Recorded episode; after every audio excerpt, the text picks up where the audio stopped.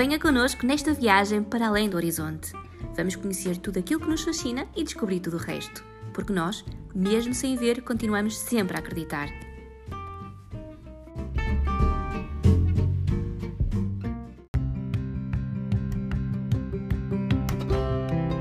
Bem-vindos a mais um podcast do blog Além do Horizonte. Eu sou a Bárbara e tenho comigo o Filipe, a Ana e o João e hoje vamos falar sobre desporto, mais concretamente sobre a modalidade goalball concebida para pessoas cegas. E para incrementar aqui a nossa conversa, convidamos a atleta Marlene Brandão. Vamos então falar do goalball, que é a única modalidade desenvolvida originalmente para pessoas com deficiência visual, que foi inventada em 1946 por dois médicos, então o austríaco Hans Lorenzen e também o alemão Sepp Reindl, numa tentativa de ajudar na reabilitação então de uh, veteranos da Segunda Guerra Mundial que perderam a uh, visão.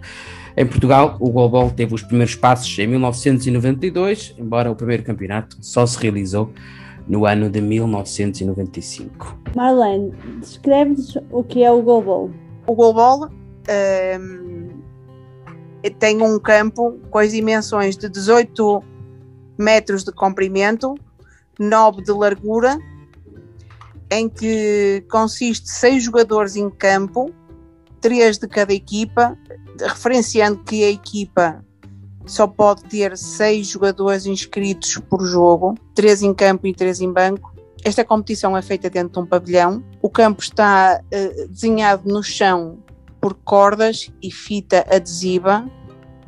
Temos uma baliza de 9 metros. O nosso objetivo é rematar e defender. Qual é o objetivo? É defender os 9 metros deitados. Cada jogador tem a responsabilidade de 3 metros cada um, mas uh, tem que dar apoio aos outros colegas. Uh, normalmente a defesa base é em triângulo, dois jogadores a um metro e meio e um jogador a 3 metros, é o central. A baliza tem 1 metro e 30 de altura e a bola tem 1 kg 250 gramas. A bola oficial é azul, tem 8 buracos e 4 guizos lá dentro. A bola é rugosa, porque quanto mais rugosa, mais aderente é. Magoa um bocadinho mais, mas é enquanto ela é nova. O objetivo aqui é lançar a bola sempre pelo chão, ela tem que bater na área dos 6 metros, após não bater na área 6 metros é penalti, e a outra equipa, o objetivo é defender e não deixar que haja uma discrepância de golos. Se houver uma discrepância de 10-0 de diferença, o jogo termina. Nem que esteja só um, os jogadores estejam um minuto só dentro de campo. E os jogadores têm que jogar todos vendados, não é? Todos. Os jogadores uh, uh, uh, oficialmente têm que estar todos vendados com pensos oftalmológicos, têm que usar por cima dos pensos a fita adesiva, daquelas fita castanha adesiva em W e depois usa a venda. Oficialmente a venda não pode ter nenhuma pintinha de, de claridade, senão a, a, equipa é penalizada pelos árbitros. Eu ia perguntar se, se, usariam proteções, que tipo de proteções é que os jogadores Sim, utilizam? É, ou, há jogadores que são corajosos e não usam proteções nenhumas. Eu já fui um, uma dessas atletas que não queria nada, não é?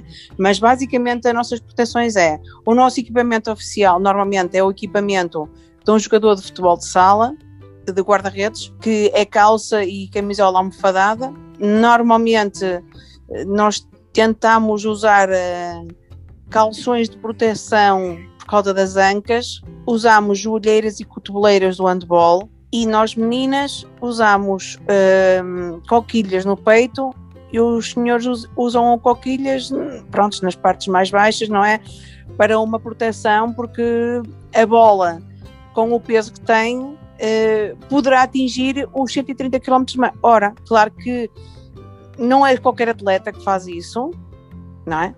Mas nós já tivemos um, um, um, atleta cá em Portugal que atingia isso. Não era português esse atleta, era um atleta estrangeiro que estava numa equipa portuguesa, que era no Sporting, e ele tinha esses remates que a bola saía e nós nem, nem ouvíamos a bola.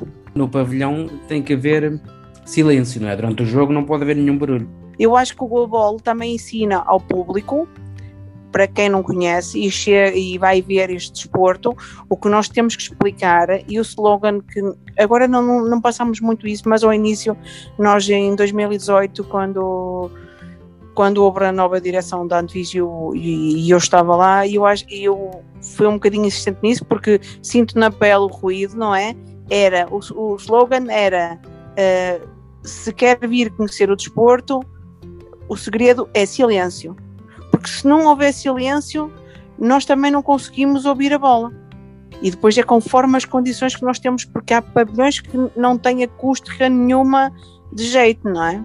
E nós temos que ouvir a bola e temos que ouvir as indicações dos árbitros. Para referir que todas as regras do goalball é tudo em inglês. Antiga, quando eu comecei em 96 no goalball, usava-se ainda o português. Cá em Portugal era tudo em português, mas realmente se nós queremos competir a nível internacional é tudo em inglês. Mas fala-nos assim mais do teu percurso no, no goalball, assim, qual foi a tua Pronto, primeira eu, equipa? Pronto, eu comecei no goalball em 96, 97, na Misericórdia do Porto, no antigo colégio Instituto São Manuel, e no desafio nós fizemos a equipa feminina As Iguanas. Éramos quatro elementos na minha equipa e eu comecei aí mesmo o meu percurso, eh, dermos o desafio integrar no campeonato e integramos no campeonato e depois tivemos a taça no mesmo ano e fomos campeãs nacionais, mesmo sem experiência nenhuma, não é?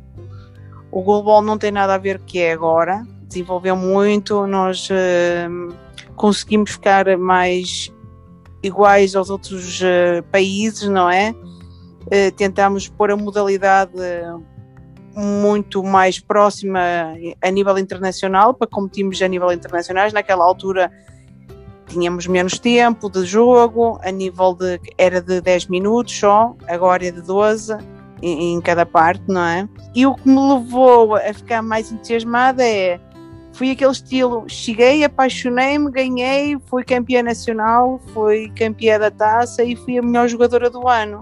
E a partir daí eh, eu, pronto, fiquei sempre com essa paixão.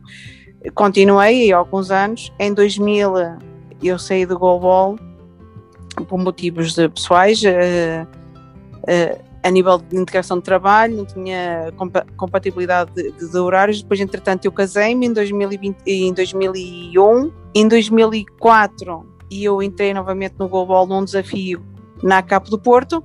Tive eu e o meu ex-marido. Tivemos pouco tempo que o meu ex-marido teve um acidente de, de desporto no futebol para cegos e eu tive que abandonar outra vez o Global com muita frustração e. Uh, de vez em quando ia brincar um bocadinho e tal, tal, mas nunca competi. Em 2015 meteu-se o bichinho cá dentro para tornar a competir, voltei novamente à Capo do Porto com uma nova equipa, integrei a 2015, 2016 e 2017, se não me engano, na Capo.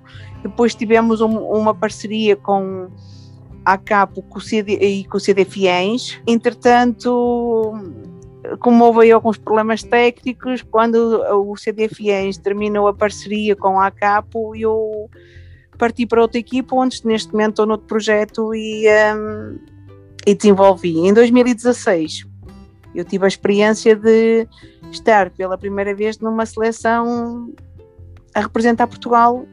O europeu fui cá em Portugal, fui na Maia, e foi uma, um, uma experiência diferente com um intercâmbio com outras equipas muito mais experientes do que nós, não é?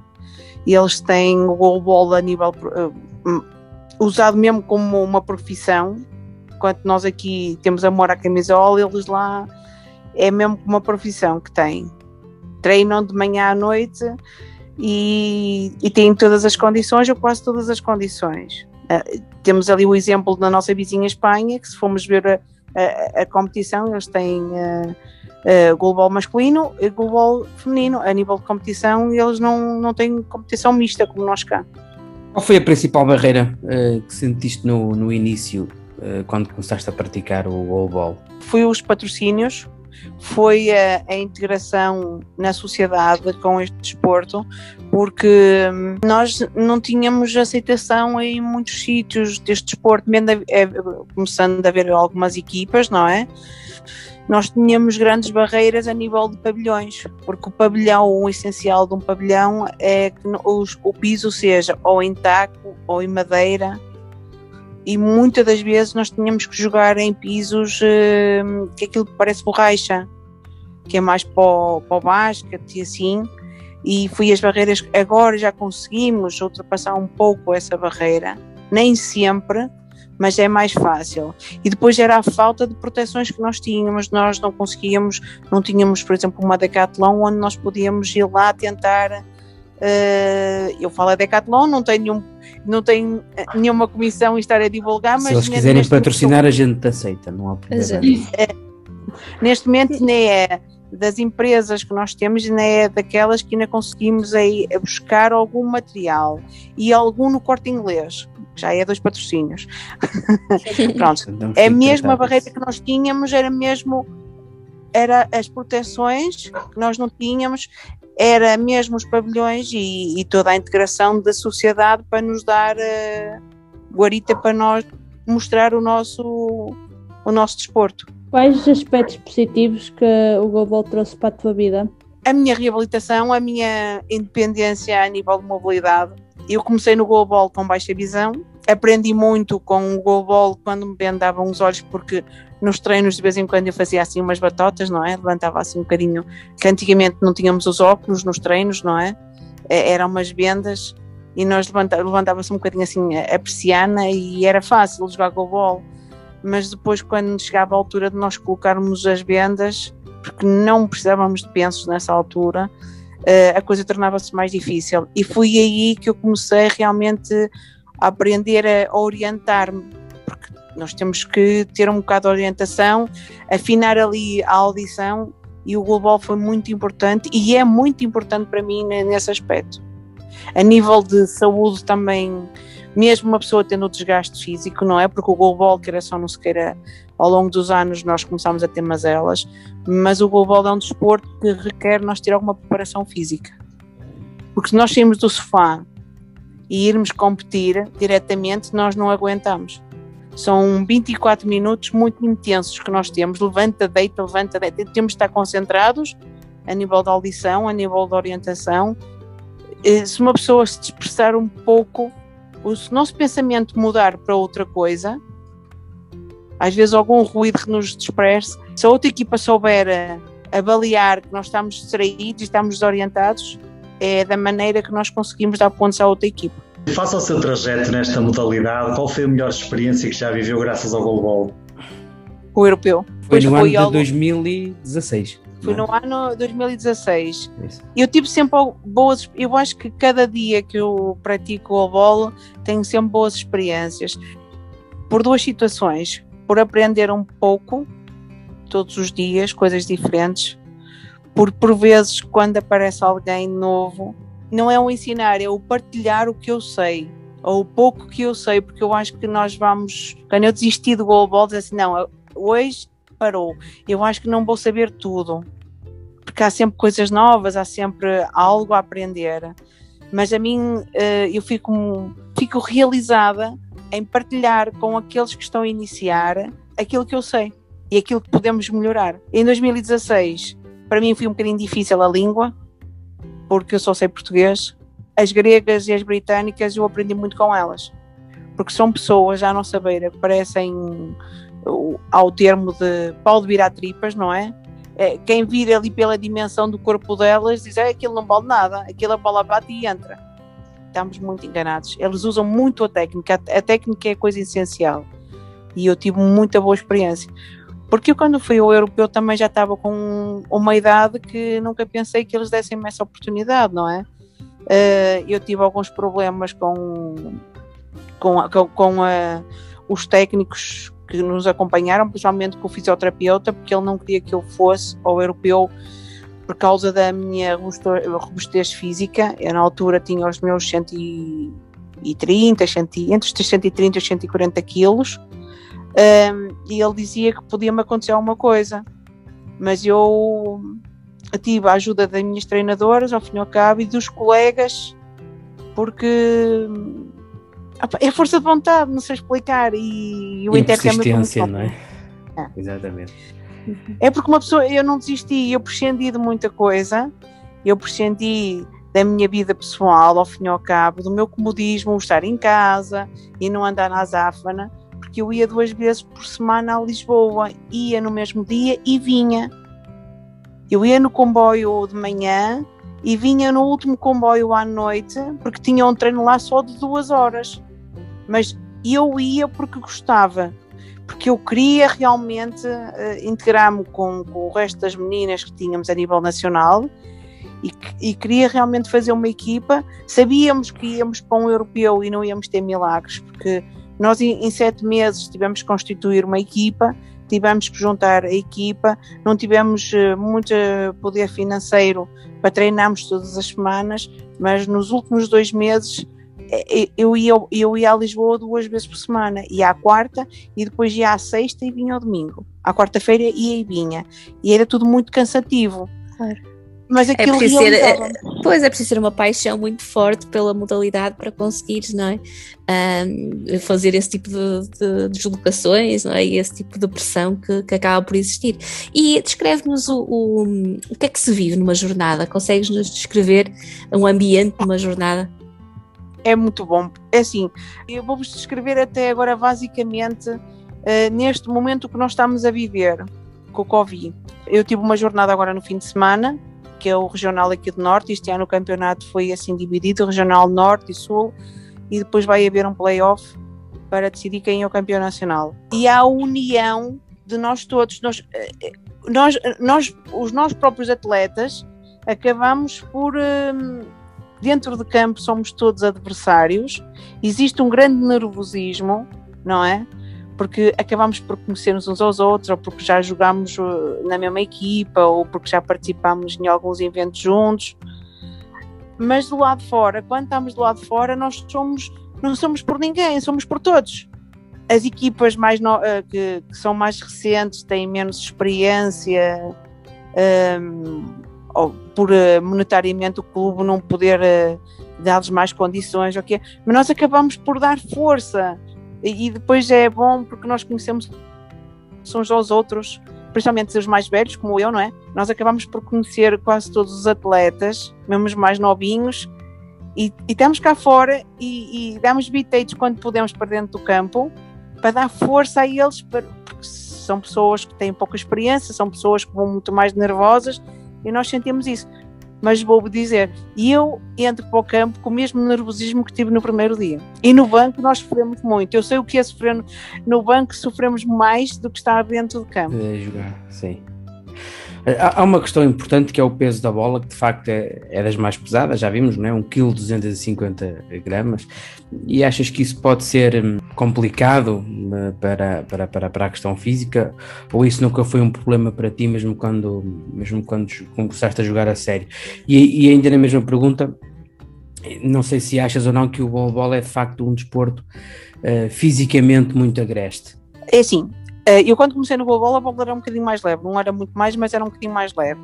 Mas eu não acho, nós temos de ter é, e não ser psicologicamente a mente a mandar, mas sim juntar tudo. Sabemos que, que temos que pôr um corpo capaz para a bola não doer tanto. E com as proteções também ajuda um pouco, não é? Nas partes mais frágeis, acabamos por depois ganhar ali um bocado de calo, como se costuma dizer, não é? Mas para quem está a começar a jogar, isso pode meter medo? É um medo, sim. É mais as mulheres. As mulheres têm muito medo da bola por causa disso. Porque dizem que a bola, que a bola magoa muito. Porque nós vamos muitas das vezes com a bola na barriga. Ou nós sabemos dominar bem a bola, não é? E tentar com que ela bata em partes do corpo às vezes nós não conseguimos dominar isso porque ela vem tão rápida que não conseguimos, não é? Ou nós se deitamos corretamente, ou então ela acaba por nos magoar, não é? Eu posso vos dizer que já parti um dedo, já naquele um dedo também todo torto, que foi de, de, de, bolas, de atletas que mandam com a bola em alta velocidade e uma pessoa não tem tempo de fazer a defesa em condições, não é? Vamos já a bruta defendê-la e depois temos as consequências. Sentes que ainda há discriminação entre atletas masculinos e femininos? Existe. Vamos chamar discriminação, ok, podemos chamar a discriminação, é um bocadinho forte, mas sim, existe. Uh, principalmente, nós notamos muito na, nas seleções, a, a equipe, uh, as meninas muitas das vezes ficam sempre em casa para, para os homens uh, conseguirem continuar o, o, o historial deles, que eles é que têm tirado bons resultados. Eh, nós, 2016, depois dessa oportunidade, nunca mais tivemos a oportunidade de mostrar realmente que poderemos fazer mais com o que já fizemos, não é? Começou-se o projeto e agora o projeto está na gaveta. Temos atletas aí eh, como eu, experientes, e, não, e, e atletas novinhas que têm vontade, não é? Nós neste momento tínhamos atletas para fazer uma, uma pequena equipa, não tínhamos muito para onde escolher, mas tínhamos atletas para, para fazer uma seleção. O problema é, é os patrocínios, é o crédito que dão à equipa feminina. Nós temos a, a FPDD que realmente também queria avançar com a equipa feminina. O problema é que vai, chega à altura que a tutela não nos dá esses patrocínios. Mas o, o, o goalball é um, é, o jogo é misto ou existe mesmo uma competição masculina e uma competição feminina? Somos acho que o, único país que temos o goalball misto, porque não temos uh, campeonato su, uh, suficiente para ser feminino e masculino. Masculino tínhamos, temos campeonato suficiente porque todas as equipas, a maior parte dos jogadores são masculinos. Por exemplo, Uh, neste momento, a equipa que tem mais jogadoras é a minha equipa, a nível nacional. Por exemplo, o Castelo da Maia tem, um, tem uma menina, em Lisboa temos o CAC Sporting, que tem uh, duas meninas, uma enorme visual. Uh, a nível de seleção já não pode com, competir, não é? Temos depois em Lisboa, temos a Jorge Pina, que também tem um elemento feminino só nós aqui no Norte, a equipa da Misericórdia do Porto, é que neste momento temos uh, uma, eu, duas, três, quatro, cinco. Então é quase tudo. É quase tudo. Não, não, não, depois temos rapazes. Nós somos uh, 11 elementos de atletas. Nós tínhamos atletas para fazer duas equipas, só não o fazemos porque temos atletas ainda em formação. Todos nós estamos em formação, mas temos atletas mesmo a iniciar e, e não dá para fazer duas equipas que não vale a pena fazer uma equipa para ela chegar a um campeonato e levar porrada e levar e levar e psicologicamente isso não é bom. Então Sim. mais vale ganhar experiência, haver uma formação que é o objetivo deste tipo de equipa que nós temos, que eu acho que é o que todas as equipas deveriam de fazer, é dar formação e depois então pô-las em competição. Tendo em consideração que nesta modalidade os atletas jogam com os olhos, com os olhos vendados, eh, considera que os cegos, por norma, pronto, conseguem ter mais vantagem e conseguem obter melhores resultados do que os atletas que são normovisuais ou têm baixa visão, tendo em consideração que já estão mais adaptados à cegueira? Não sou dessa opinião. Nós temos atletas normovisuais que são melhores jogadores ou que conseguiram se adaptar melhor ao goalball que pessoas que são cegas de nascença. Eu uh, comecei no goalball com baixa visão. Uh, neste momento sou cega há 10 anos e tenho atletas na minha equipa que são cegos de nascença e não conseguem se integrar tão rapidamente no goalball como eu me integrei. Isto vai da força de vontade de cada um de nós e da própria reabilitação que nós temos. Neste momento vocês são de várias gerações, você, o Filipe, o João, pronto, o João não sei de que geração é, mas uh, por exemplo... É a geração dos 50. Não, estou a brincar, estou a brincar.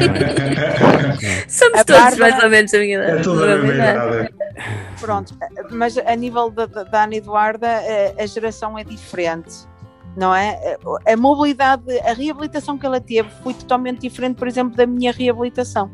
Eu tive, eu tive a aprendizagem no colégio com professor de mobilidade, em que é. neste momento os professores de mobilidade não ensinam mobilidade como nós aprendíamos, eles ensinam trajetos. É a opinião que eu tenho. E aí nota-se, no desporto, nota-se muito nas pessoas que são cegas de nascença.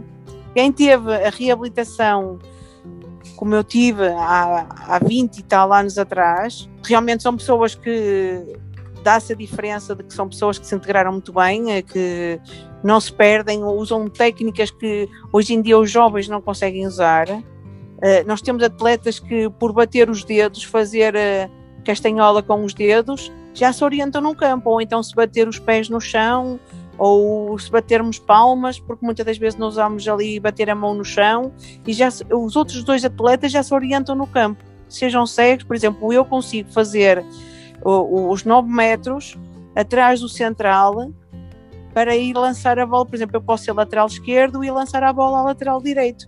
Há cegos que conseguem fazer isso, mas hoje em dia a geração dos cegos mais novinhos não fazem isso. Quando acabam por, por conseguir, já têm que ter muita, muita experiência, porque é a orientação que eles infelizmente agora não têm, agora já não há professor de mobilidade como havia antigamente, que dizem assim, olha, tu agora eu vou-te pôr aqui neste ponto, vou-te dar quatro ou cinco voltas e tu agora vais ter que ir para o outro lado ou do campo, ou neste caso no, na, na, modalidade do goalball, faziam-nos muito isso. Uh, nós estávamos do lado direito e tínhamos que ir parar ao lado esquerdo do outro lado, mas tinha que ser ali certinho. Pegando-nos obstáculos no caminho, que era para nós usar a técnica para nos defender dos obstáculos, e tínhamos. Hoje em dia não é isso. Ah, assim, extra competição, Marlene, já fizeste demonstrações em escolas desta modalidade de goalball? Sim. A nível pessoal, uh, eu sozinha, a solo, como costuma-se dizer, e com equipa. Já Mas uh, em, em, escolas mesmo, sim, qual foi o feedback de, das crianças normovisuais, por exemplo?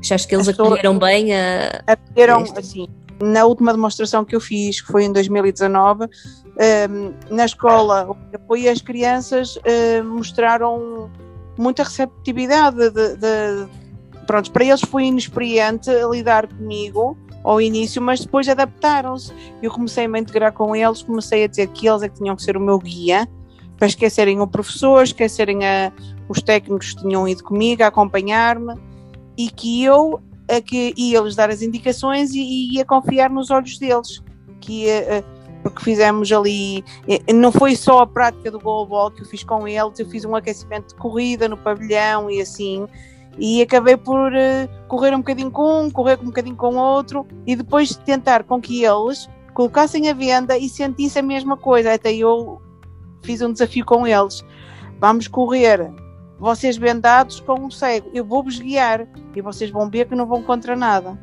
Porque eu uso a técnica de bater com os pés no chão ainda, se for num sítio que seja acessível, que não tenha, eu uso a técnica de bater com os pés no chão. E eles, a partir dali, parece que confiaram, integraram-se depois com, com, comigo, neste caso, que era a única pessoa cega que estava lá, e foi muito bom. E, é e eles acharam aquilo maravilhoso. Eles queriam que.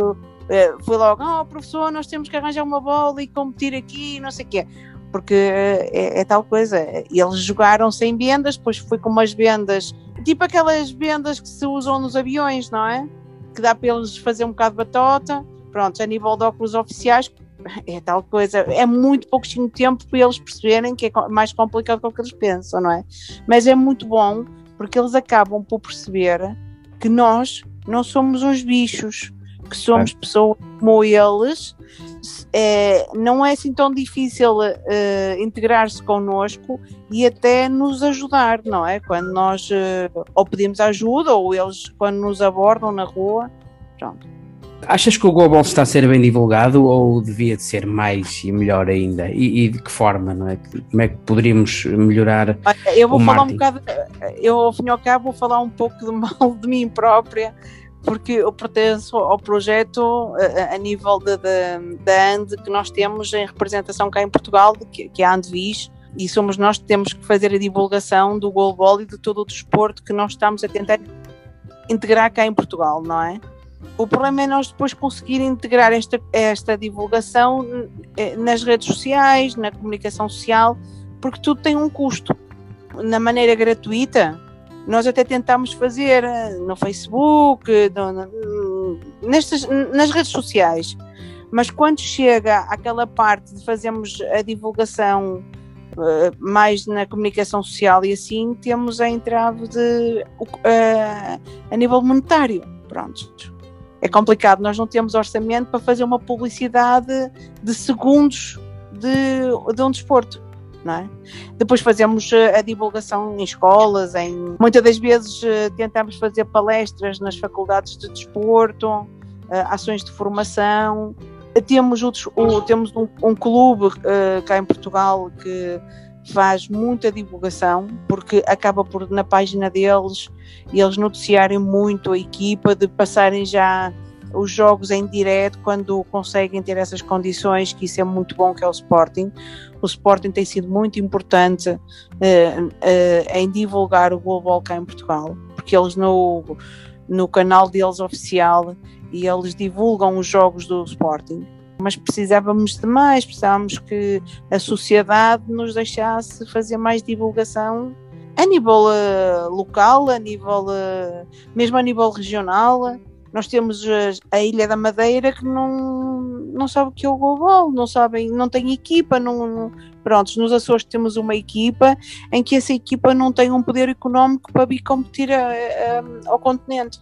Qual é o teu maior objetivo ou sonho que gostavas de ver concretizado na modalidade? O meu objetivo já não é muito porque já estou a ficar velhinha, mas o meu sonho era que hum, o goalball desenvolvesse muito mais e que o goalball feminino eh, tivesse mais respeito, que fosse mais desenvolvido, que acreditassem mais no sexo feminino, porque acho que temos dado pequenos passos e nós mulheres somos capazes de fazer o que os homens fazem. Temos de ter alguém que trabalhe connosco. Precisamos de alguém que diga assim: deem-nos um crédito, nós pegamos nas meninas e damos-lhe formação.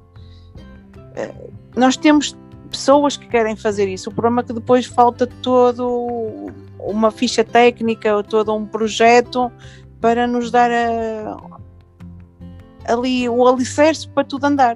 Nós temos aí um ou dois jovens que queriam jogar na equipa feminina e arrancar com ela. O problema é que depois não é só sonhar, que depois é preciso o essencial, não é? E mais uma vez é triste nós ficarmos um bocadinho arrumados para o lado, porque monetariamente está a ser tudo engarrafado para a equipa hum, dos homens. Marlene, não sei se já terá tido a oportunidade de praticar outra modalidade, eh, mas caso o tenha feito, pronto, se consegue obter tanto prazer com o goalball como com essa modalidade ou vice-versa. Sim, já, eu já em 96, em 96 não, em 97 tive o prazer de fazer eh, ciclismo, eu cheguei a competir cá no Porto. Uh, temos um desporto que estamos a desenvolver que já é muito praticado no estrangeiro, nos Jogos Olímpicos é o entretenimento dos, dos, um, dos atletas para relaxarem, que é o showdown. Nós cá não temos em competição, mas já fizemos várias demonstrações e eu adorei. E depois eu já fiz um pouco de tudo, já joguei futebol de cegos também. Acho um bocadinho violento que estão-nos cá muito das canelas, andamos sempre a, de vez em quando às marradas uns aos outros, porque uh, é, é diferente. para mim, mulher, eu acho que o futebol é muito violento. Os homens são muito mais incorporados. Aí sim, ou havia futebol só para senhoras, ou então um misto, acho que ainda é muito violento.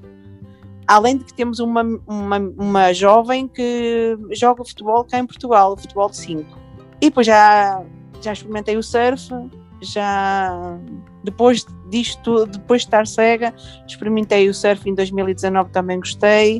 Uh, é bom, pronto. São vários esportes. Depois, com baixa visão, eu, eu experimentei um pouco todos os esportes, mesmo a nível escolar e assim.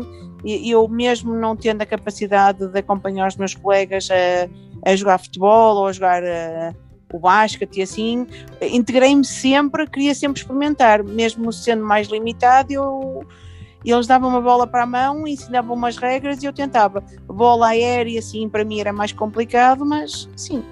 Olha, mas, mas a nível de prazer e de satisfação, o global foi o, que deu mais prazer? Sim, foi, neste momento foi o que me deu mais prazer, porque foi o que eu pratiquei mais e foi uh, o, o goalball deu-me uma integração para a minha deficiência que hum, neste momento se, se eu sou, sou uh, aventureira uh, a nível de, de serem assim, olha, vamos sair teu, da tua área de conforto e vamos embora. Eu, o Global ajudou-me muito nisso, não é? É, tudo um pouco, não é? Porque não vou dizer que foi o desporto que fez o, o trajeto todo, mas é tudo junto, como costumas dizer, num bolo é preciso ter os ingredientes todos para depois sair o bolo, não é? Que nós gostamos. Aqui é igual, o desporto é um ingrediente essencial na, na minha receita. Agradeço à Marlene então pelo, pela excelente conversa e pelo valioso contributo. Espero que quem ainda não conhecia tenha ficado elucidado acerca do goalball e aqueles que já conhecem tenham, enfim, quem sabe, ficado com o bichinho para experimentarem esta modalidade, eh, embora o que importa aqui é de facto praticarmos desporto. Um abraço para todos e até ao próximo podcast.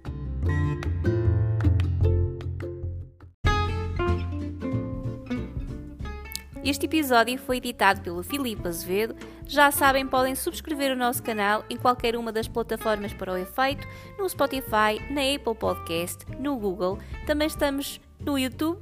Sigam-nos no Facebook em www.facebook.com barra www.facebook.com barra Poderão também nos visitar no nosso blog em www.adhorizonte.blogs.sapo.pt.